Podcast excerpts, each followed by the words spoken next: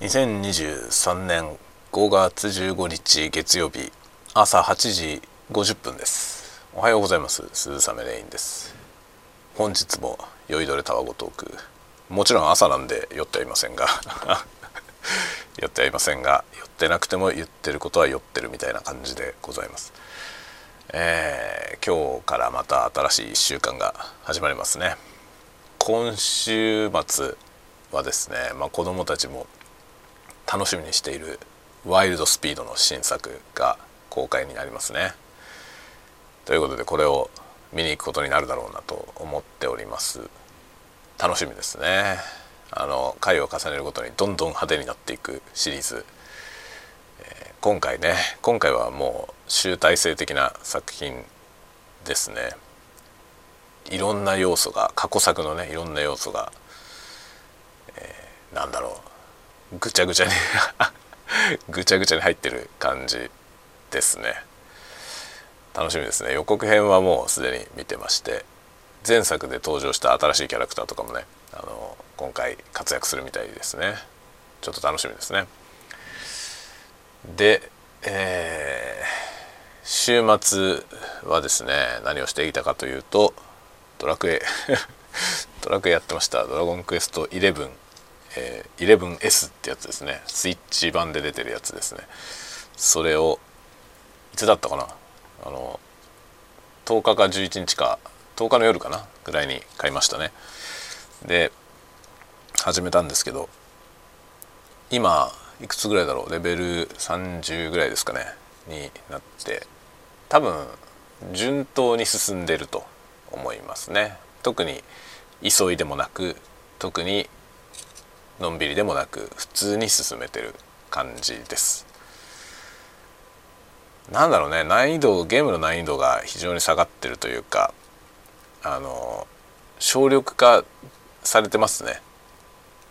っていうことを感じました。あのドラゴンクエストやってみて。でまあこのゲームも別に最新のゲームじゃなくてもうだいぶ前に出たやつのねあのスイッチ版として出てるやつでスイッチ版が出たのももうだいぶ前なんですよ。なので全然新しいゲームじゃないんですけどそれでも昔のね僕は「ドラゴンクエスト」は7までやってたんですけどその昔の7より前のね「ドラゴンクエスト」と比べて非常に簡単になっていると思いますね。なんか昔はね結構街の人とかに端から声かけてあの話を聞かないとね情報が揃わないみたいな感じでしたけど今はストーリーを進めるために話すべき相手っていうのがあらかじめ分かるようになってるんですねだからあの全然ねあの物語に関係ない情報しかくれない人とストーリー上話さなければならない相手っていうのがちゃんと区別して分かるようになってるんですよね。でしかもマップを開くとですねマップ上でどこにその話すべき人がいるのか表示されてるんですよね。なので迷うことがないんですよ全く。これはどうなんだろうなと 若干思いますね。昔なんかねその物語を進めるにあたっていろんなねこの人とこの人に話さなければいけないとかその情報もらわないと意味がわからないとかで段取りもねこれをやっておかないとその次のこれが動かないとかなんかそういういろいろが仕掛けがあるわけですけどその仕掛けがね今の「ドラゴンクエスト」はその仕掛けがね全部わかるようになってるんですよ。だから迷っちゃって進めなくなるってことはまあないでしょうね。っていうふうにできてますね。で多分よっぽどのことがない限り普通に進めてればあのボス戦みたいなやつでも負けちゃって先に進めないみたいなことはなさそうですね。バトルも簡単なんですよね。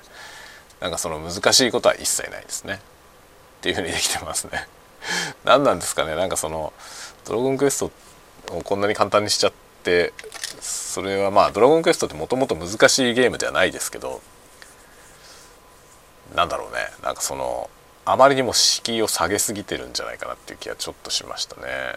なんか謎解き要素とかその迷宮要素みたいなものがあんまりないですね。そのどう進んでいいか分かんないとかそういうことが起きないようになってます。まあこれはねなんか考えようによりますよね。どう進んでいいか分かんないことが不快不快だと思う人が増えたんでしょうねきっと。分かんないから面白いと思うんですけどね。分からないからどうすんだろうなっていろいろ考えてそこから進めないみたいな ことがね。昔のゲームは結構あったような気がするんですけどね。今そういうそういうゲームは多分受けないんでしょうね。不親切だとかいうことになるんですね。ね。なんか親切にお膳立てされている冒険を果たして冒険と呼べるのかと思いますけれども、えー、なんか冒険感は全くありませんね。ただストーリー的には面白いですね。ストーリー的には面白いしあの過去の「ドラゴンクエスト」を思い出させるようなシーンが満載で、まあ、僕らのようなですねかつて昔のね「ドラゴンクエスト」を遊んだ人たちにとっては懐かしいと。ったねそんな話とかっていうのがあるしあと音楽ですね。音楽使われてる音楽が過去作の音楽とかがさりげなく出てきたりとかねするんですよ。あっ！ていうね。記憶にある。あこの曲は記憶にあるぞっていうようなところがありますね。でエピソードとかもねあこういうエピソードあったなみたいな。過去作でね。過去作でこういうのあったなっていうのが散りばめられてます。誰向けなんでしょうかねこのゲームは。僕なんかやりながらねこれ僕ら向けなんじゃないかなとちょっと思いました。だけどなんかそれであればねもうちょっとなんか難易度高くてもいいのかなと思いますね。あまりにもね何もかもが親切すぎちゃってなんだろうそのね全部次どうすればいいか分かってるロールプレイングゲームって面白いですか？面白いですかね？なんかどうするか分かんないから面白いんじゃないの？っていう気がちょっとする。あのあまりにも難易度が低いですね。もうなんか全部分かっちゃってるからね。でもあの全部分かっちゃうと本当作業になっちゃうからなんかどうすればいいんだろうなとかねその誰に話せばいいんだろうなっていう要素欲しいよね。で結構だからそれに寄りかかってそのストーリーの作り方もねあの安易な感じになっちゃってる印象は若干受けました。あの物語の必然性みたいなのがね昔のやつはあってその順番がさそのこの順番に行かなくちゃいけないよみたいなのがあったわけですけどその今僕がやってるその11はねあの強引なんですよね。一つのエピソードが終わってその次のエピソードでつなぐところにストーリーがなかったりするんですよね。なくて分かんなくなったらこの人に聞きに行きましょうみたいなことになってんのよ。でしかもねマップを開くと次何をすべきかっていうのも右上に出てんですよね。で何をすべきか分かんなければこの人にとこに会いに行きましょうねみたいなことも書いてあるわけ。でそこへ行けばねなんかその次こうすればいいよ教えてくれるんですよね。というかねそれを聞かないと聞いてこないと次のエピソードのフラグが立たないみたいな感じで1個終わったらそこに戻って次どうすればいいの？ってその人に聞く。聞くと次のフラグが立つみたいなそういう風になってる気配もあってなんかそれはどうなんだろうなっていう気がちょっとしますよね。なんかええ？っていうね。だからネットの評判はものすごくいいんですよね11って。11S っていうねこの「ドラゴンクエスト」は。ものすごく評判がいいんですけど「ドラゴンクエスト3よりいい」とかって言ってる人もいるんだけど3の方がいいと思うな。あの展開のその何て言うんだろう必然性っていうかですねそういうものは3の方がよくできてますねはっきり言って。今回のやつはまあ熱いですけどね。ゲームは熱いしその世界の規模がでかいしキャラクターもいっぱいいるしそういう意味ではあの深みはありますけどね3よりも。だけどストーリーの流れ方とかそういうものがなんか結構安易なところが散見されます。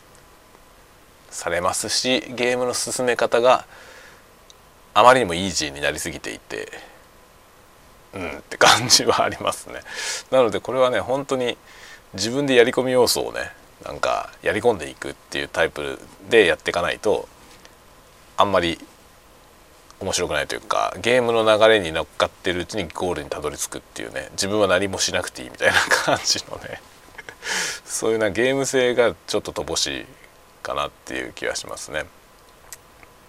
どうやって戦えばいいか分かんない相手とかもいないしね。シンプルですとても。だから物語の規模感がでかい割にゲームとしてはシンプルなんですよ。多分これ最近のゲームの多分特徴ですね。傾向というかねそういう気がします。はいというわけでまあゲーム三昧で遊んでおります。でも今日は仕事ですね。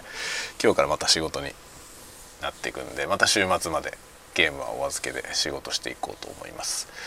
ではではではまた次のタワゴトークでお会いしましょう。またね。